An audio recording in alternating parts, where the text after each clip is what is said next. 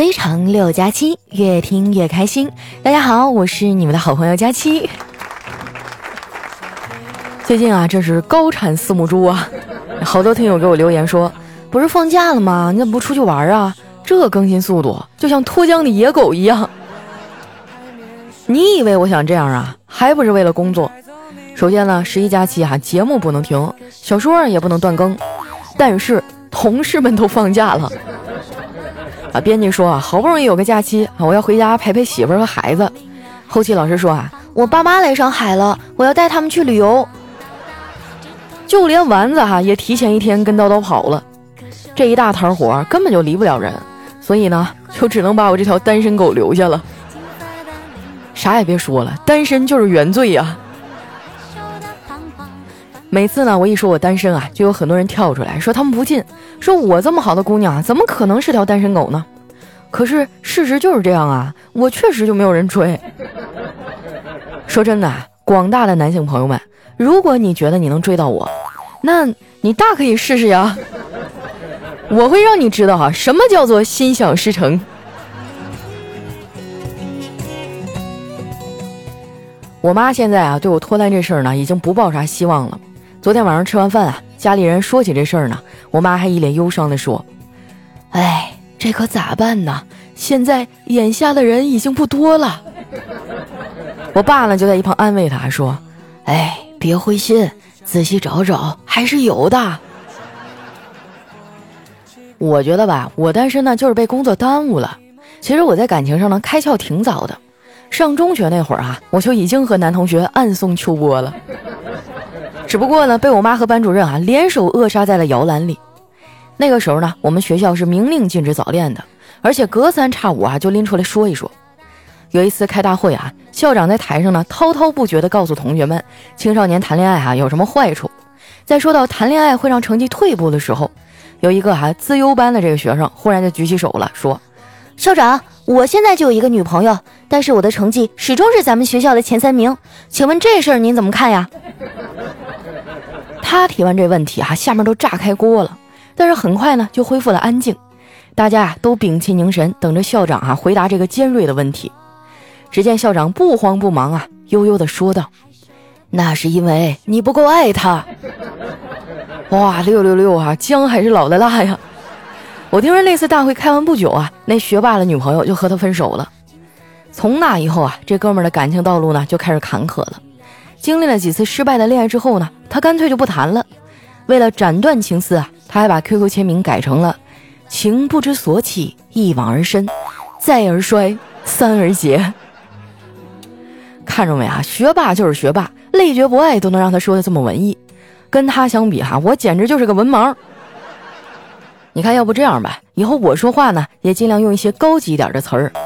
就比如说啊，我要是大姨妈来了，身体不舒服，别人问我怎么了，我就说没事儿，我的这个下半身的一个重要的器官啊，正在进行系统升级呢。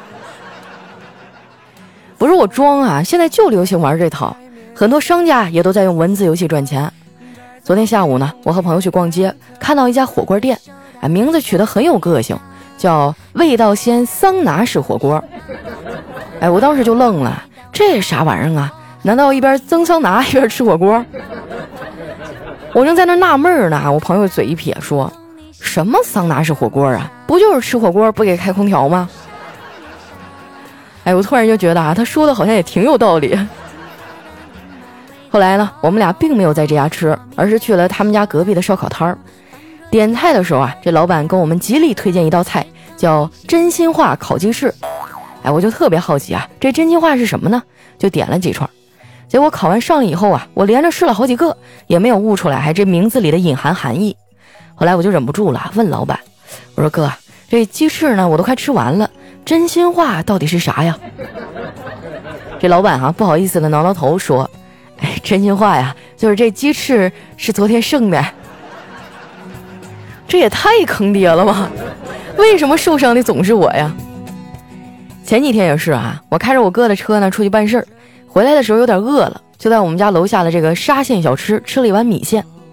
刚吃没几口啊，那老板就跑过来跟我说：“姑娘啊，你的车停在那里会被划的。”我心想啊，就我哥那破车哈，本来就划的乱七八糟的，再划两道也没啥。再说了，这大白天的肯定没事儿。然后呢，等我吃完饭出去啊，就发现雨刷器上多了一个罚单。我站在原地愣了三秒钟啊，才想起来，这老板是个福建人呐，惹不起，惹不起啊！更让我心塞的是啊，面对如此无良的这个烤串店老板，我朋友呢不仅没帮我维权，还嘲笑我半天。我算是明白了，这个人根本就靠不住，以后我跟他呀也就维持一下奶茶友情了。所谓的这个奶茶友情呢，就是林俊杰和周杰伦那样式的友情，在一起呢也就喝喝奶茶啊，干不了啥正经事儿。周杰伦不就是吗？喝奶茶的时候和林俊杰在一起，但是拍 MV 的时候啊，却没有找他。不过哈，你们知道杰伦为什么会找阿信合作吗？我估摸着哈，可能是杰伦对他团队说：“哎，你们能不能想个办法，让我在 MV 里不那么显胖啊？”然后团队呢就把阿信找来了。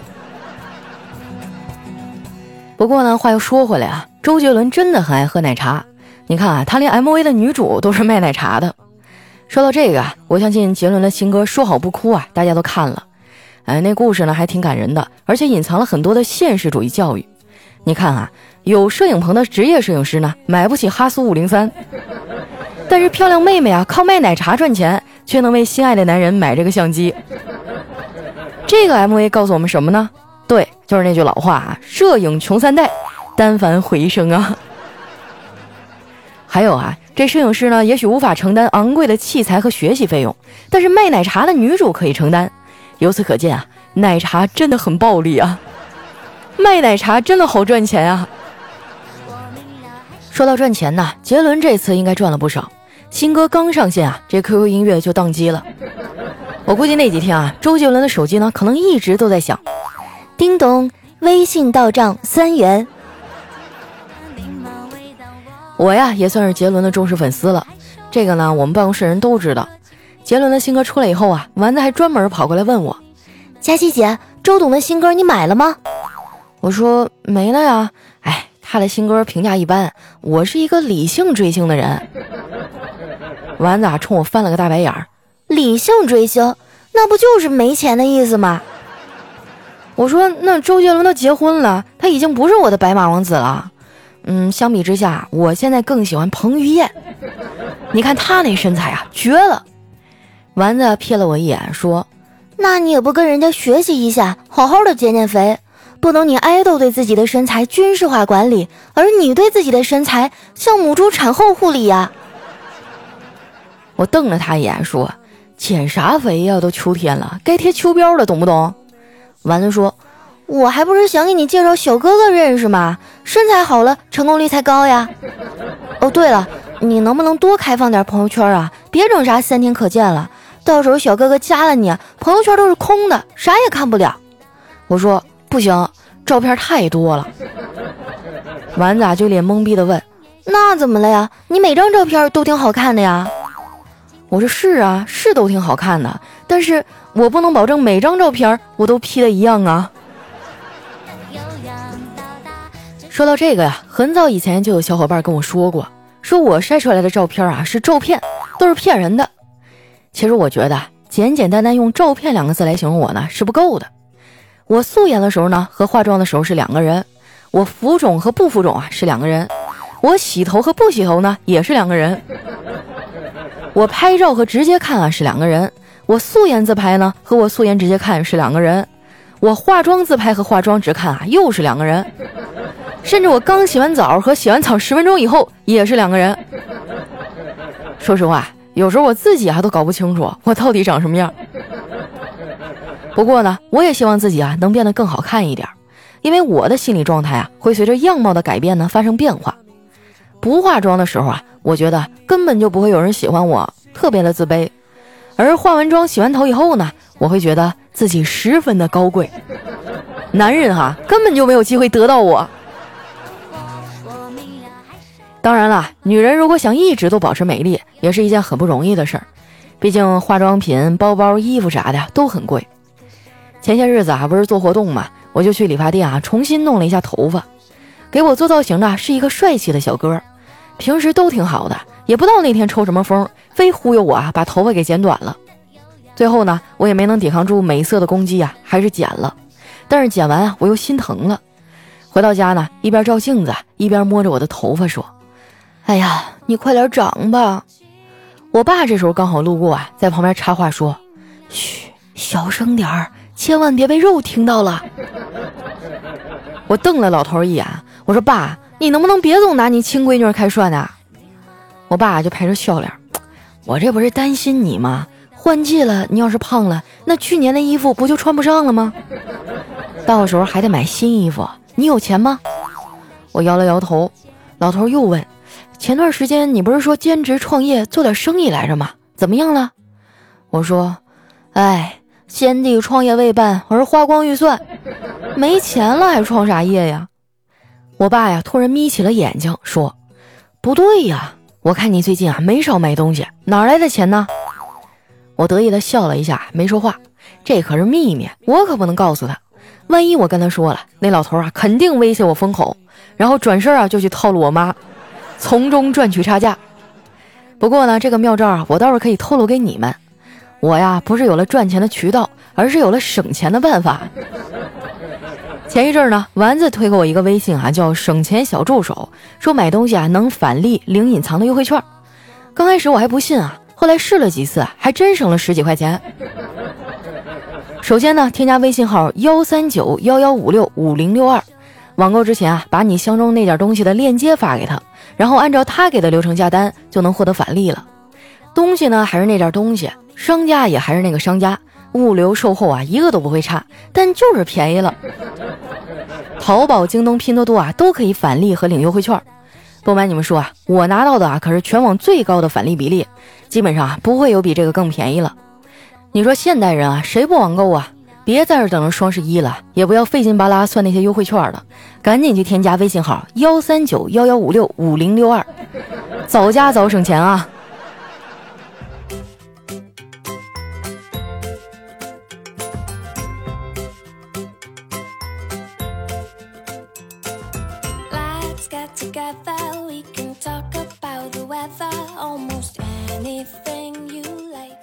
一段音乐，欢迎回来，这里是喜马拉雅出品的《非常六加七》。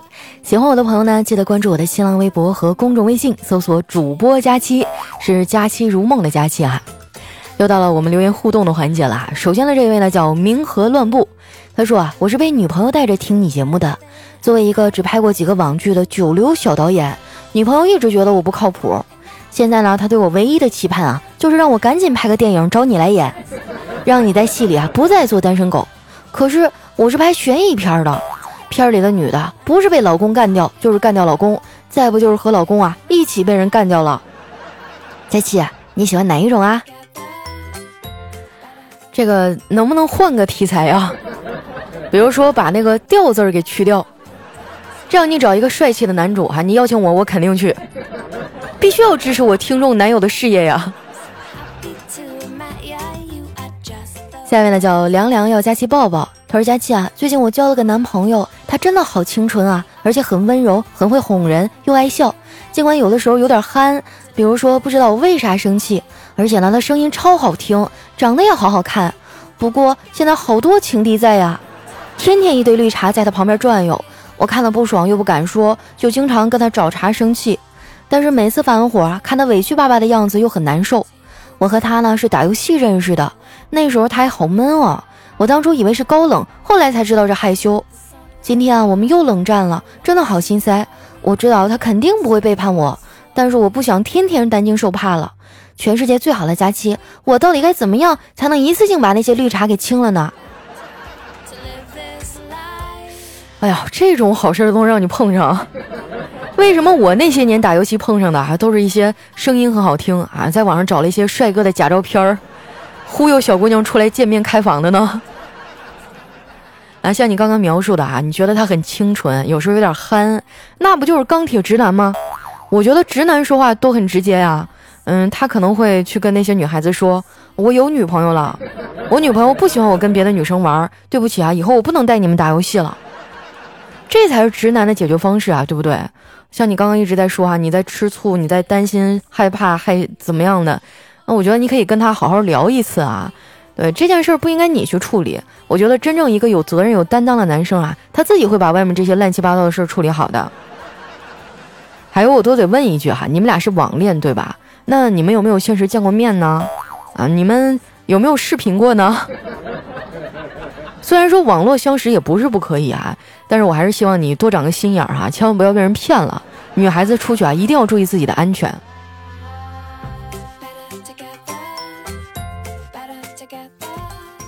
下面呢叫严，他说佳琪啊，听了你几年节目了，以前呢我是一个人听，现在我儿子啊也是你的粉丝了，老跟我说你段子里的话。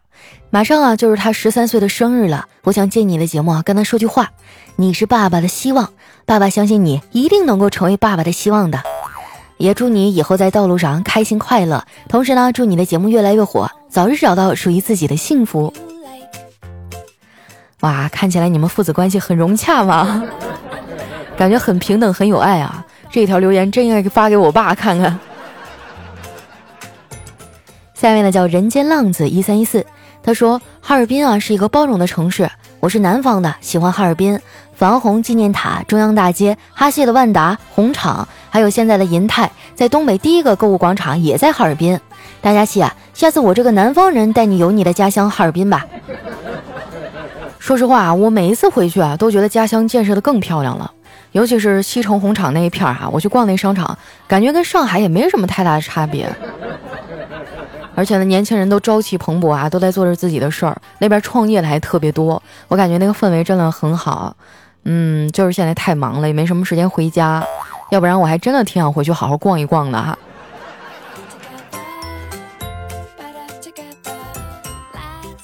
下面呢叫爱流浪的猫，他说东北啊，比起北上广深，在思想上还要封闭太多。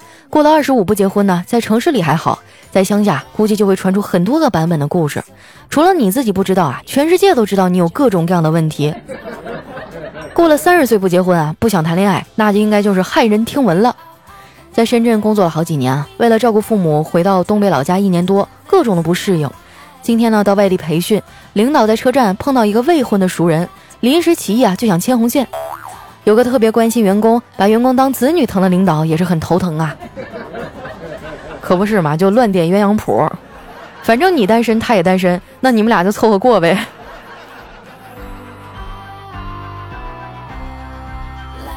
下面呢，叫《格调里记忆中的黑白控》。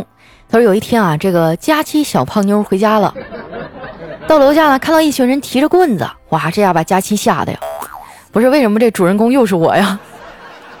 啊，话说回来啊，这个佳琪吓一跳，一直在回想是不是得罪了谁要围殴自己，然后呢就战战兢兢地走了过去，结果走近了才看出来，那群人呢一人抬着一根甘蔗还在那啃呢，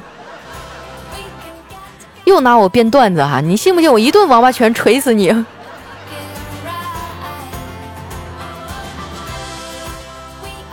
下面呢叫一带一路哈，他说佳琪好。我听你的小妖不上天都入迷了，我觉得太好听了。我老婆怀孕了，胎教就是用的你的作品。啊，那真的太感谢了哈。呃，在这个假期呢，我们的小妖不上天啊，悄咪咪的播放量就过一千万了，真是一个挺值得庆祝的事儿哈。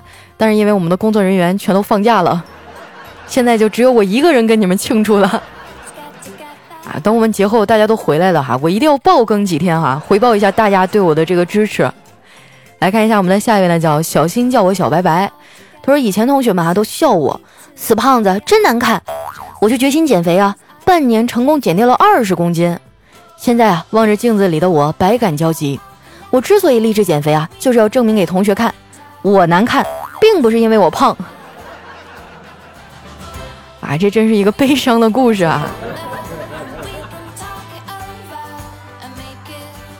来看一下我们的下一位啊，叫风中的开心果。他说：“如果哪一天你突然想起我，请拿起手机拨通我的号码，哪怕我再忙再没空，只要你一句话，我要请你吃饭，我就会风雨无阻出现在你面前的。这是我对朋友一生一世的承诺。”啊，我看一下啊，这个 ID 叫风中的开心果。你老实讲，你到底是不是丸子的小号？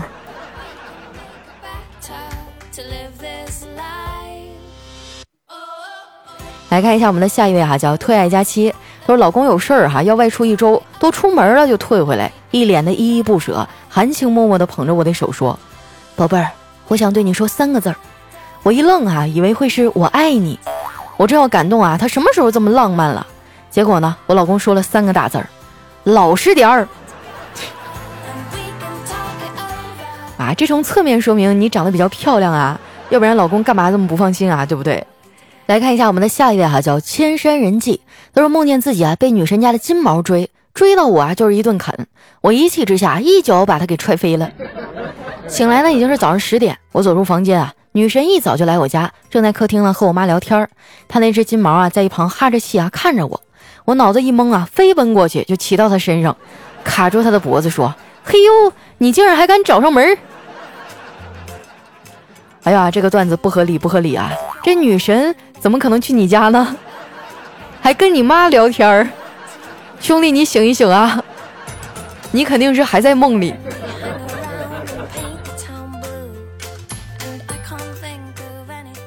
下面呢叫佳期的小气球，他说我老婆问我啊，你说春晚不好看，你为什么还要看啊？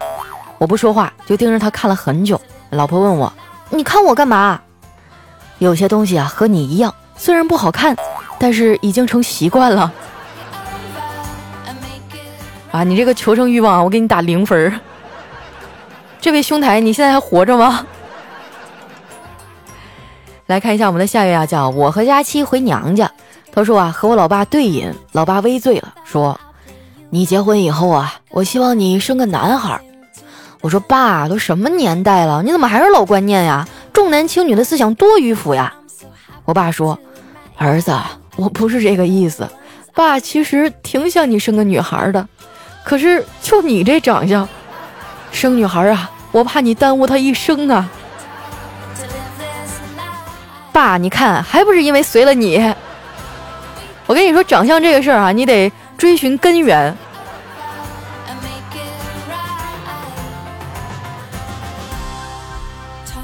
下面呢叫笑出的腹肌。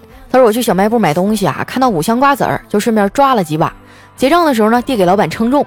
老板啊，把那瓜子儿放到秤上之后呢，看着显示金额就开始刻。我一直看着他从四块零一毛刻到了四块整。然后这老板心满意足的递给我说：四块。哎呀，不知道为什么啊，你们现在一说到这种段子呢，我第一个想到的就是丸子。”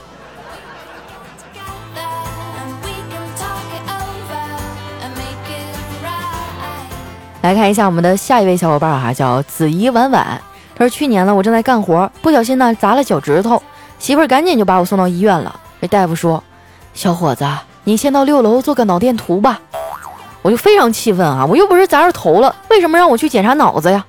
大夫说：“你要是脑子够用，难道会被砸到脚趾吗？”我一听啊，还挺有道理。结果脑电图结果出来的当天啊，我媳妇儿就强行把我送到了精神病院。